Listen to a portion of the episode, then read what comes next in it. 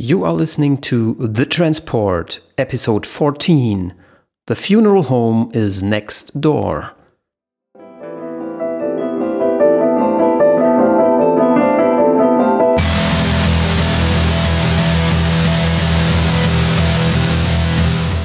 The Transport by Alex Ames. You are listening to The Transport, a sci fi military action thriller audiobook podcast, written and performed by Alex Ames. The music throughout the podcast is the song The Last True Boss by Kumiku, available on the freemusicarchive.org.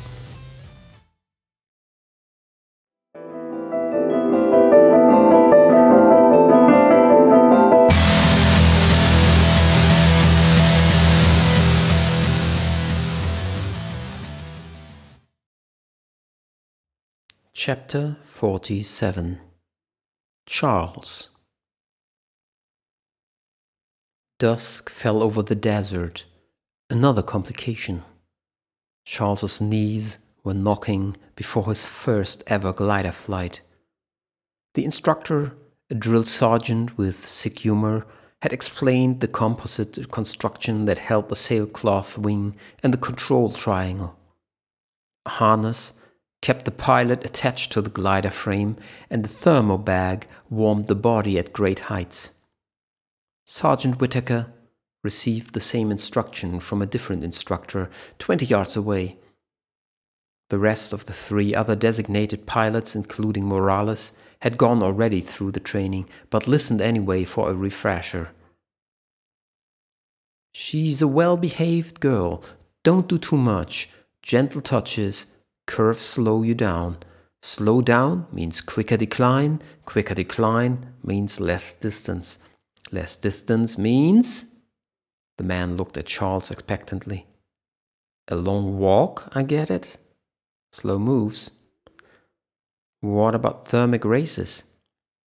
The legendary thermic races, our glider models have very low lift to drag ratio and enable you to utilize even small air races that come your way.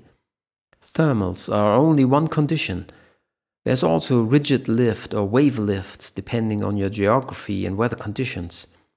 The altitude indicator here will show you. Your squadron leader will decide whether to exploit it or not. During night, you might get unlucky, hence your high altitude approach that guarantees you travel distance. Will the instrument work in the zone? Charles asked. We think. The device is mechanical, just in case you wonder. Is it readable in the dark? It's self illuminated, like the other devices too. Your glasses might pose a challenge, but don't worry. Charles took them off but he couldn't even see 20 yards ahead, so he put them on again. Sir, I worry. The maiden flight instruction happened in a whirl of commands, stress, and exhilaration. A propeller plane with extremely wide wings had been assembled on the highway.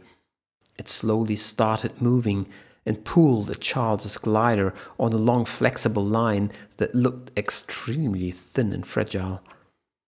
Charles had to trot, then run as fast as he could, pulled the handle forward, and the wind caught under his sail, and off the ground he was, flying faster and faster, the plane almost hundred yards in front, not flying yet.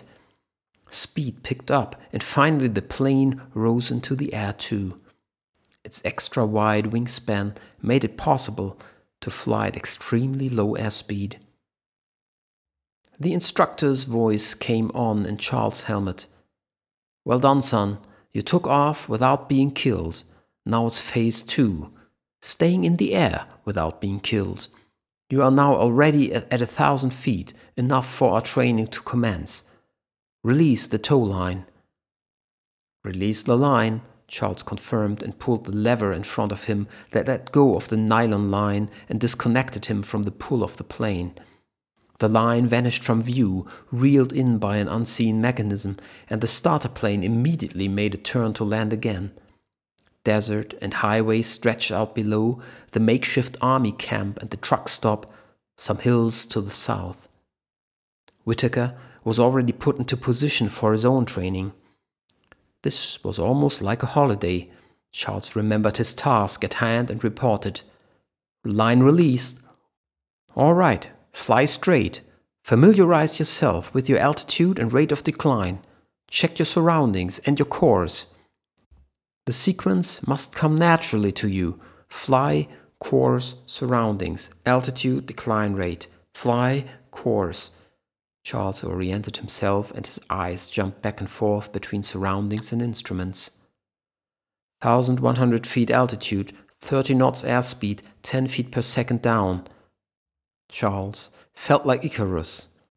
The wind was tearing at his face, but he was gliding silently through the evening air the sun already touching the horizon, turning the desert below him into a fiery sea. He understood why people loved that sport. The instructor led Charles through some basic maneuvers, steering left, steering right, slowing the glide, speeding up, reading the instruments, understanding the instruments. The glider worked as advertised, an easy to fly device that did what you asked it to do. 500 feet altitude, 5 feet per second decline, Charles read.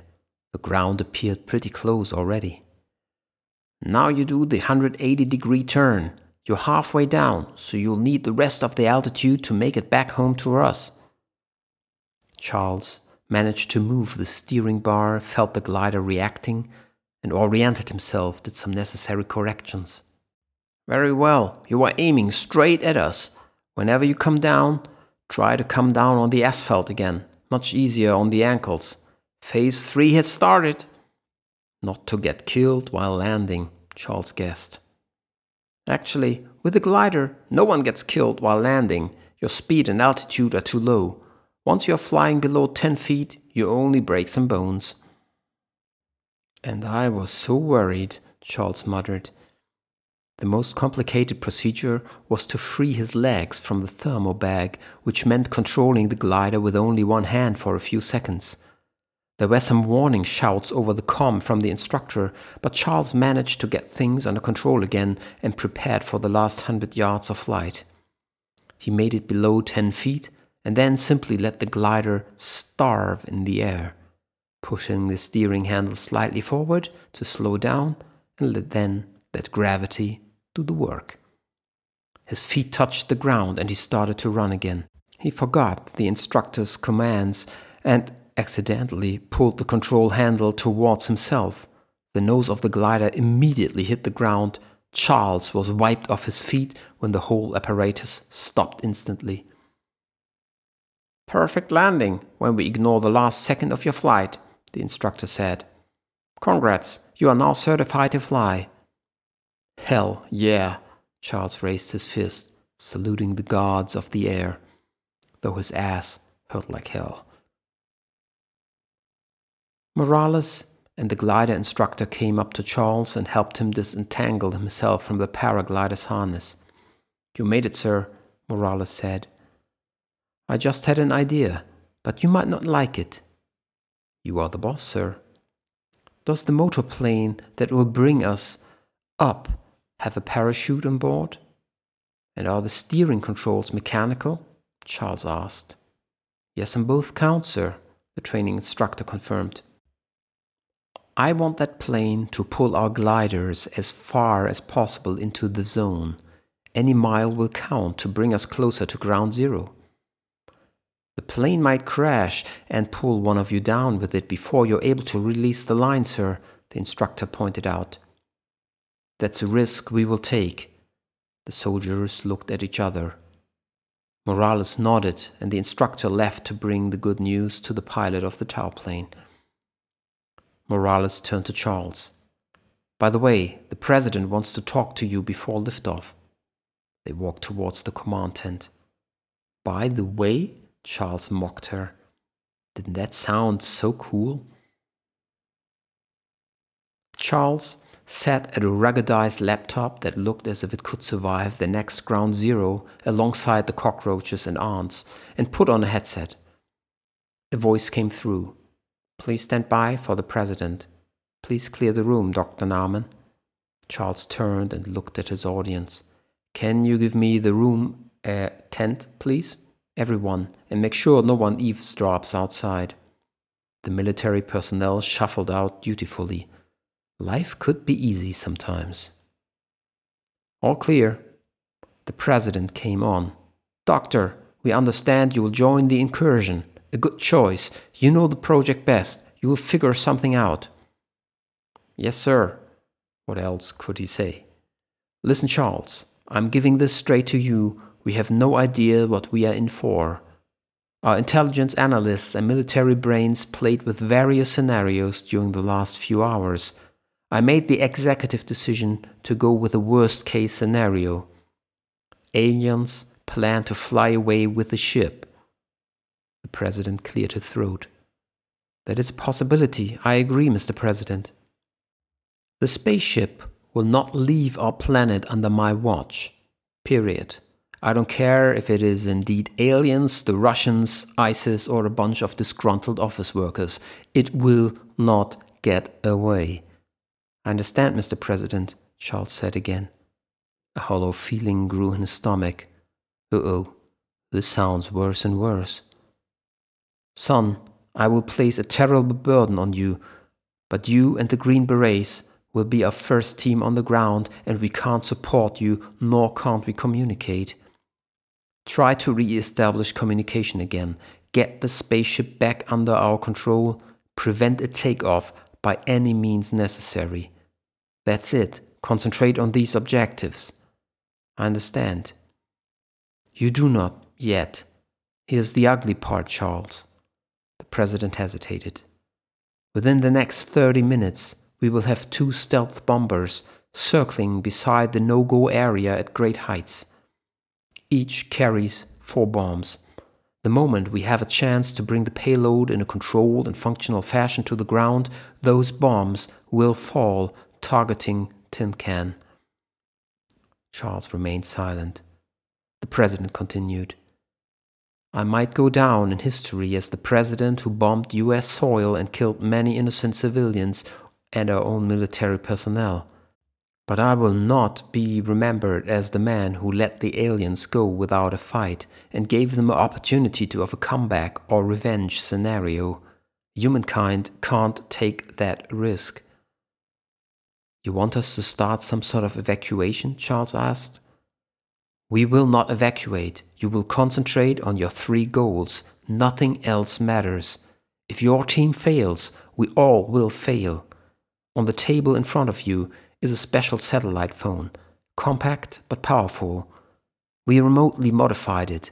As soon as the communication disruption in the zone is over, it will ring and you will be connected directly to the situation room. Dial any number, you'll talk to us too.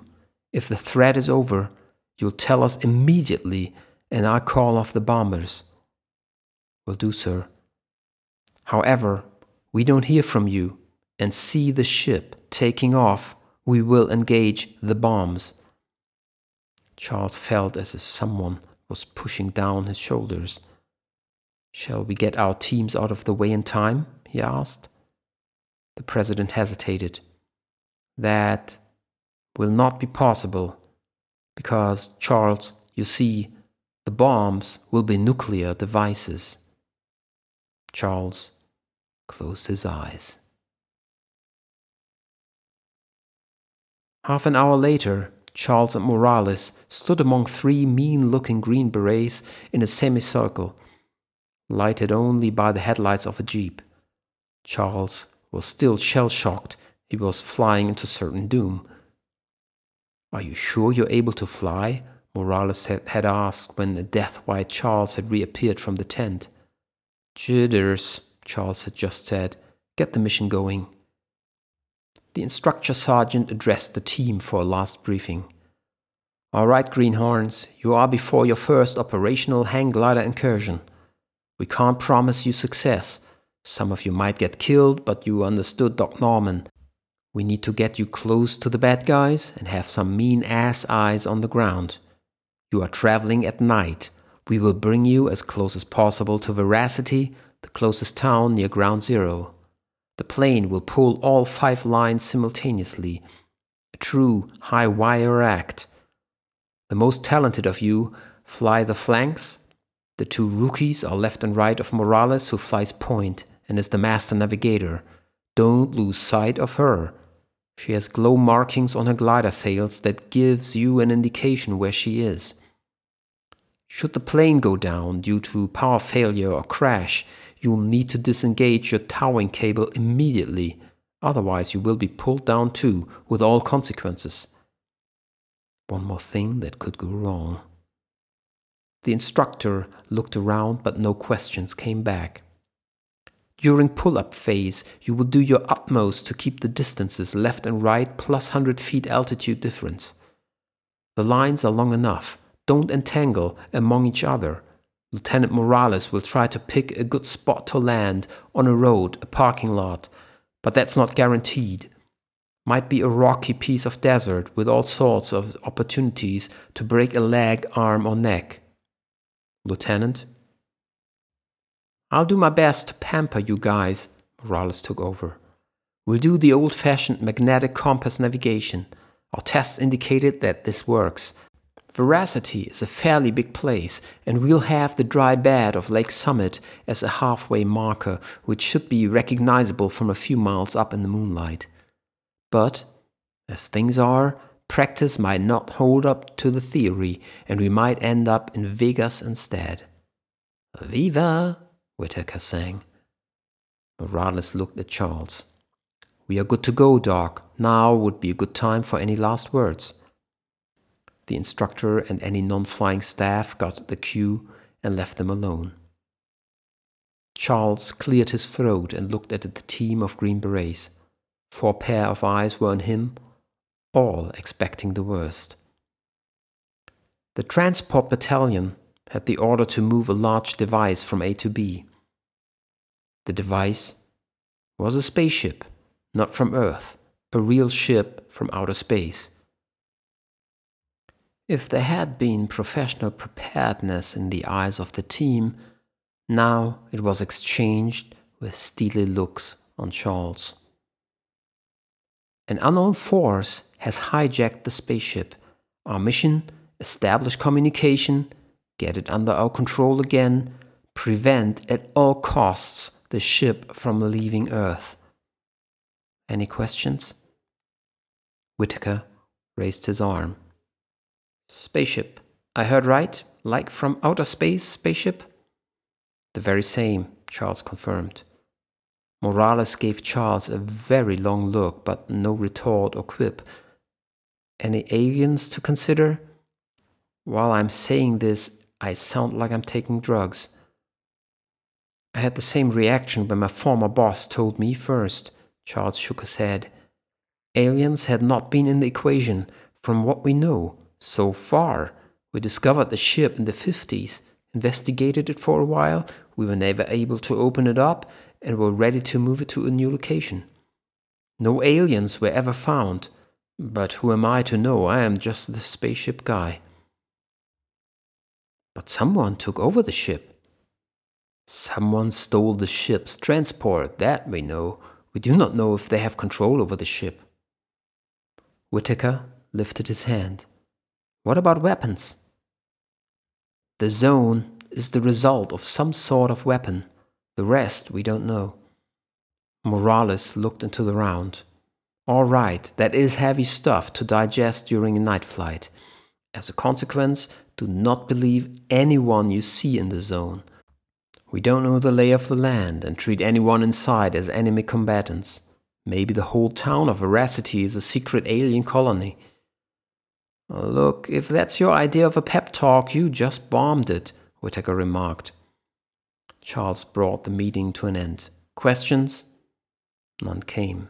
Let's go. Uh, fly. The group spread out towards the prepared gliders. Morales gives Charles another long look. A ship from outer space. Great job you have. Everyone dressed up in thick thermal suits face masks and gloves.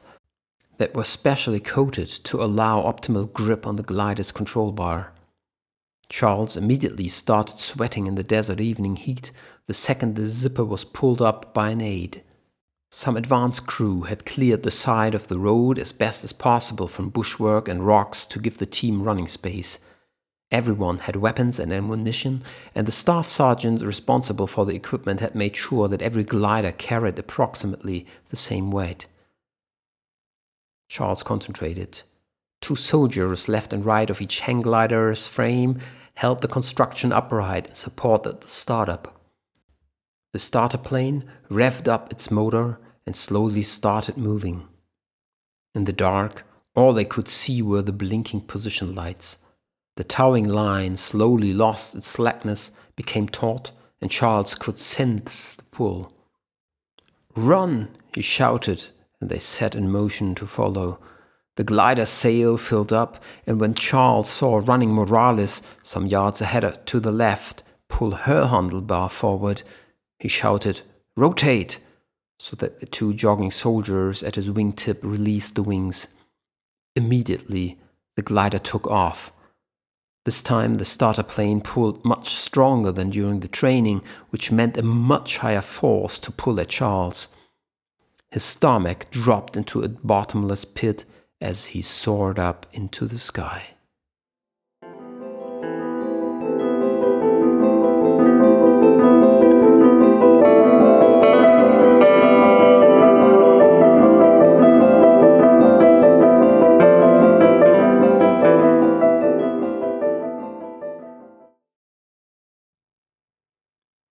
3 Veracity Chapter 48 Sina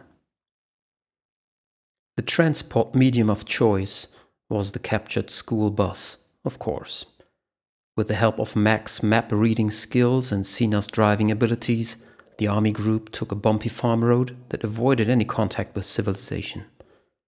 Slow going, but no one wanted to take the risk of another trap or an encounter with the transport. The bus's headlights bore yellow holes into the young desert night, shooing away various critters and animals. A low reddish glow in the east indicated the possibility that they had left the transport behind. They hit Veracity city limit around 8 p.m., and Sina drove the yellow school bus straight into town center. It was dark, but the stars and moonlight washed the roads in grey, the street lights out of order. Houses seemed to have electricity, though dimmed lights shone through closed blinds. People holing in. A rare car. Few people on the streets, mostly talking to each other, a lot of them still with their useless smartphones in hand, apparently discussing the lasting outage and the effects on their lives. Here and there, a group of youth roamed the street with doubtful intentions. Most shops were closed, and those that were open had someone with a shotgun guarding it, like the electronics store they passed while riding towards the center. Someone's expecting a riot over TVs and iPhones? Casper asked. Looters will come, Mac said grimly. When you can't call the law, people become courageous in a weird way. So it was not only us who lost communications, Sina pointed out. It happened to the town, too. Makes you wonder how far the outage reaches, Mac said. Sina cruised slowly down Main Street and stopped in front of a small group of elderly ladies that were sitting on a bench near a small city square in the dark. The left woman had a shotgun leaning against the bench beside her. Sina felt Mac grew tense when she opened the door and called out, Excuse me, where's the sheriff's office? One of the ladies looked at her through thick glasses. Where do you come from? Afghanistan?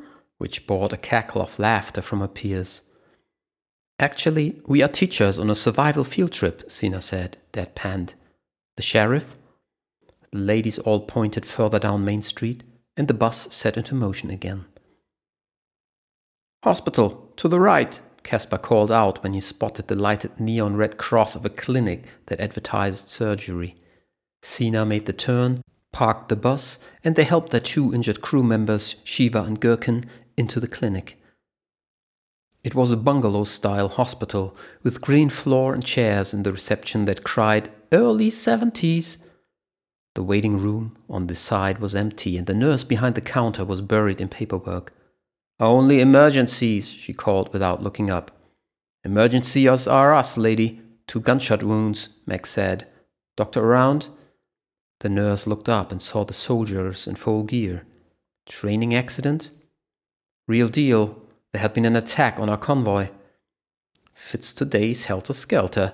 First, the complete power outage. Phones and television are still down. Lots of lights in households, too. People are going crazy right now. And now you. She popped her head through the door behind her. Doc, gunshot wound. A young Indian woman in her thirties came hurrying, white coat, stethoscope, and all. I am Dr. Gupta. Accident? Sina stared at Ava's watch around her wrist. It still showed the time and date. Both nurse and doctor were not infested by aliens. She gave Mac a thumb up. Mac answered patiently. No, we have been attacked. I need to leave my men here in your care, and we have a dead body in the bus that I would like you to keep for us. We are not a morgue, Sergeant, Gupta raised an eyebrow. What do you do with anyone dying on your watch? The funeral home is next door. You might have him stored there. Mac gave Casper and Ludovic the instructions to organize a temporary resting place for Perkins's body. What is going on today? Gupta said while she gave the two injured men a quick triage. Are your attack and all these outages related?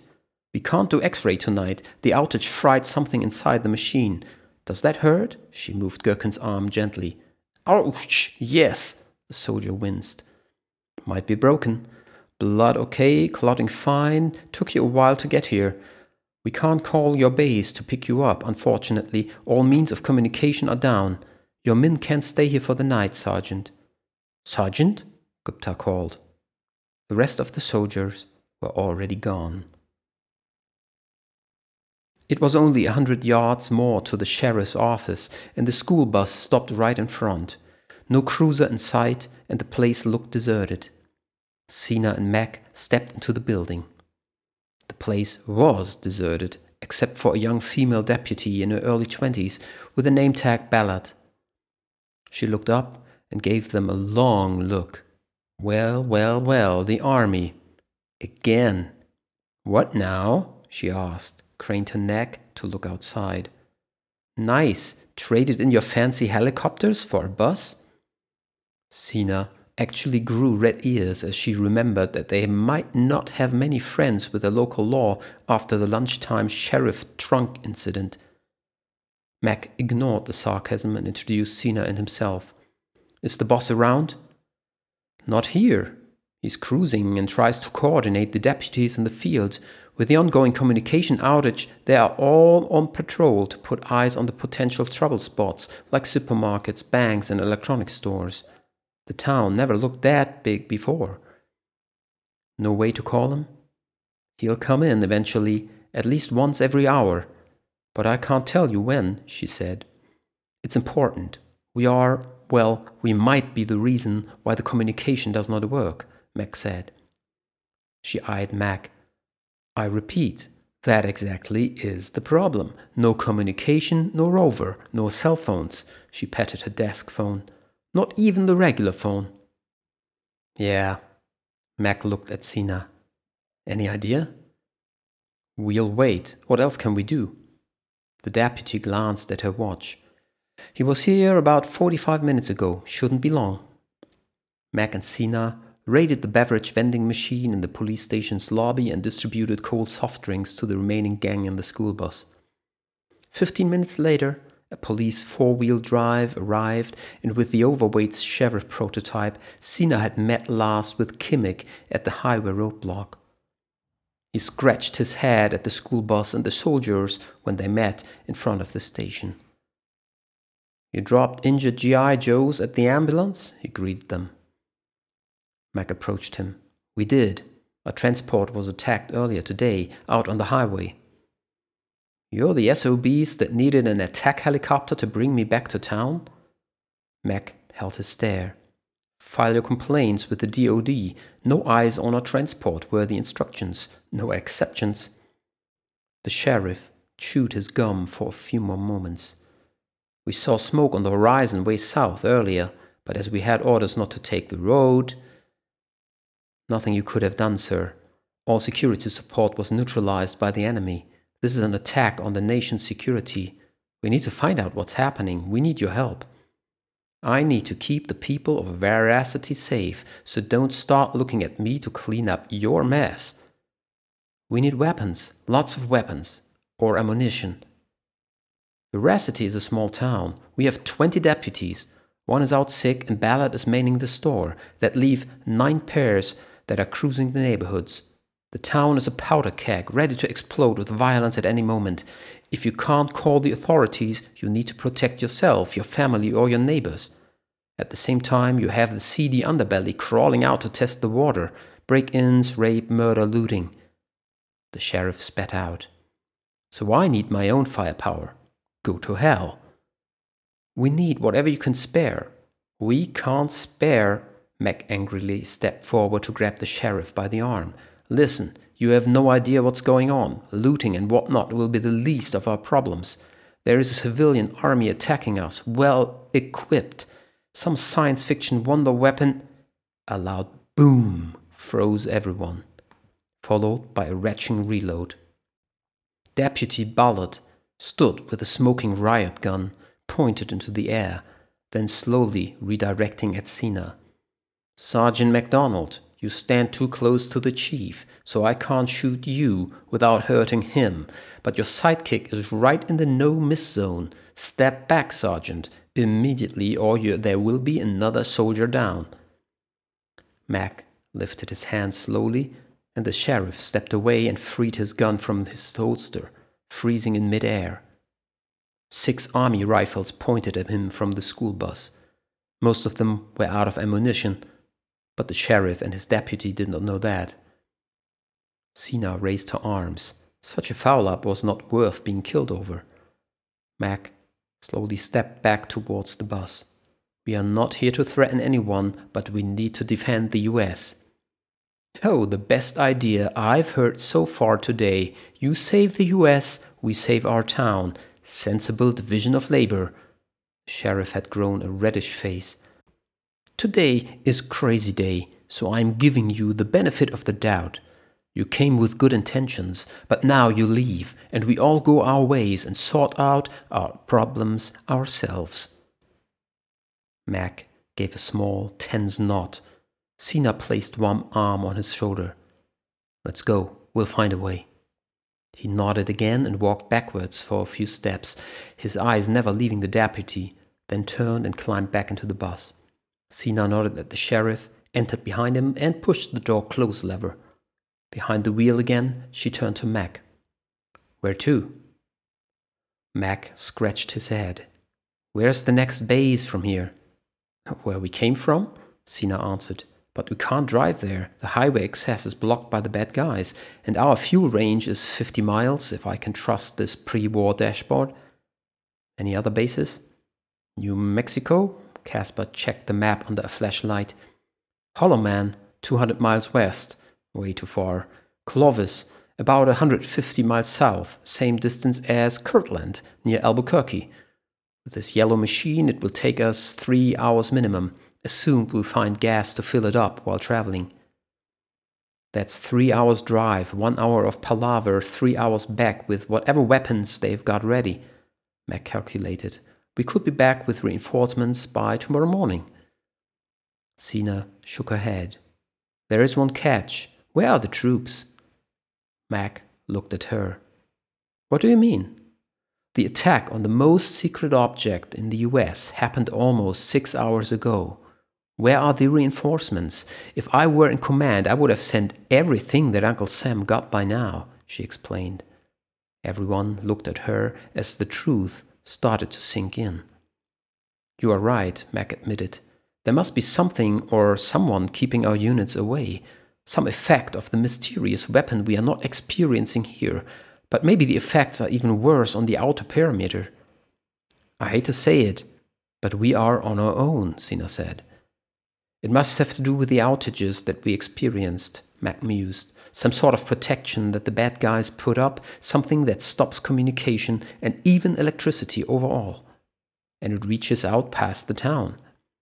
Casper threw in, Such a thing does not exist. Neither does our spaceship, Sina pointed out. You think the object switched off our electricity and communication? Casper argued. Sina looked at her teammates. Give me a better explanation. Everyone thought for a moment. Though there is another theory, Sina slowly said. Kiddo, I'm curious, Mac folded his arms. The ship is not the source of the power phenomenon. The slug aliens, the Sklones, they organized the assault on the object, taking over humans, attacking the transport, intending to drive away with it. And they have this sort of electromagnetic weapon with them, somewhere in Veracity or nearby. That would be a sweet opportunity indeed, Casper pointed out. If the alien infested humans are able to activate it, then we are able to deactivate it. But we need weapons for that, Max said. And a plan, Sina added. The boss was quiet for a beat. Someone in the back said, And something to eat.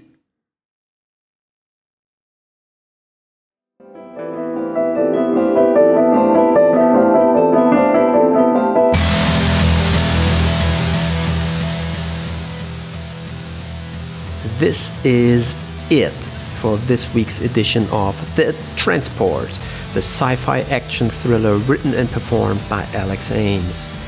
If you liked what you just heard, leave a comment in whatever platform you downloaded or listened to the podcast. If there are stars, star me, help me spread the good.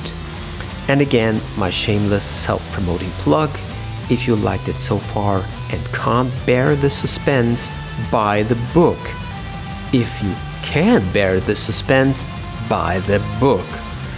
And another shameless self promotion if you liked what you heard and think that many of your potential customers might be listening to this podcast too, feel free to contact me at alex.ames.writing at gmail.com or send me a private message on Twitter or Instagram at Alex Ames Writing, one word. The middle section of this podcast could be reserved for you. And that's it, for real. Wherever you are, whoever you are, thank you, take care, I hear you next time. This is Alex Ames, this was The Transport, over and out.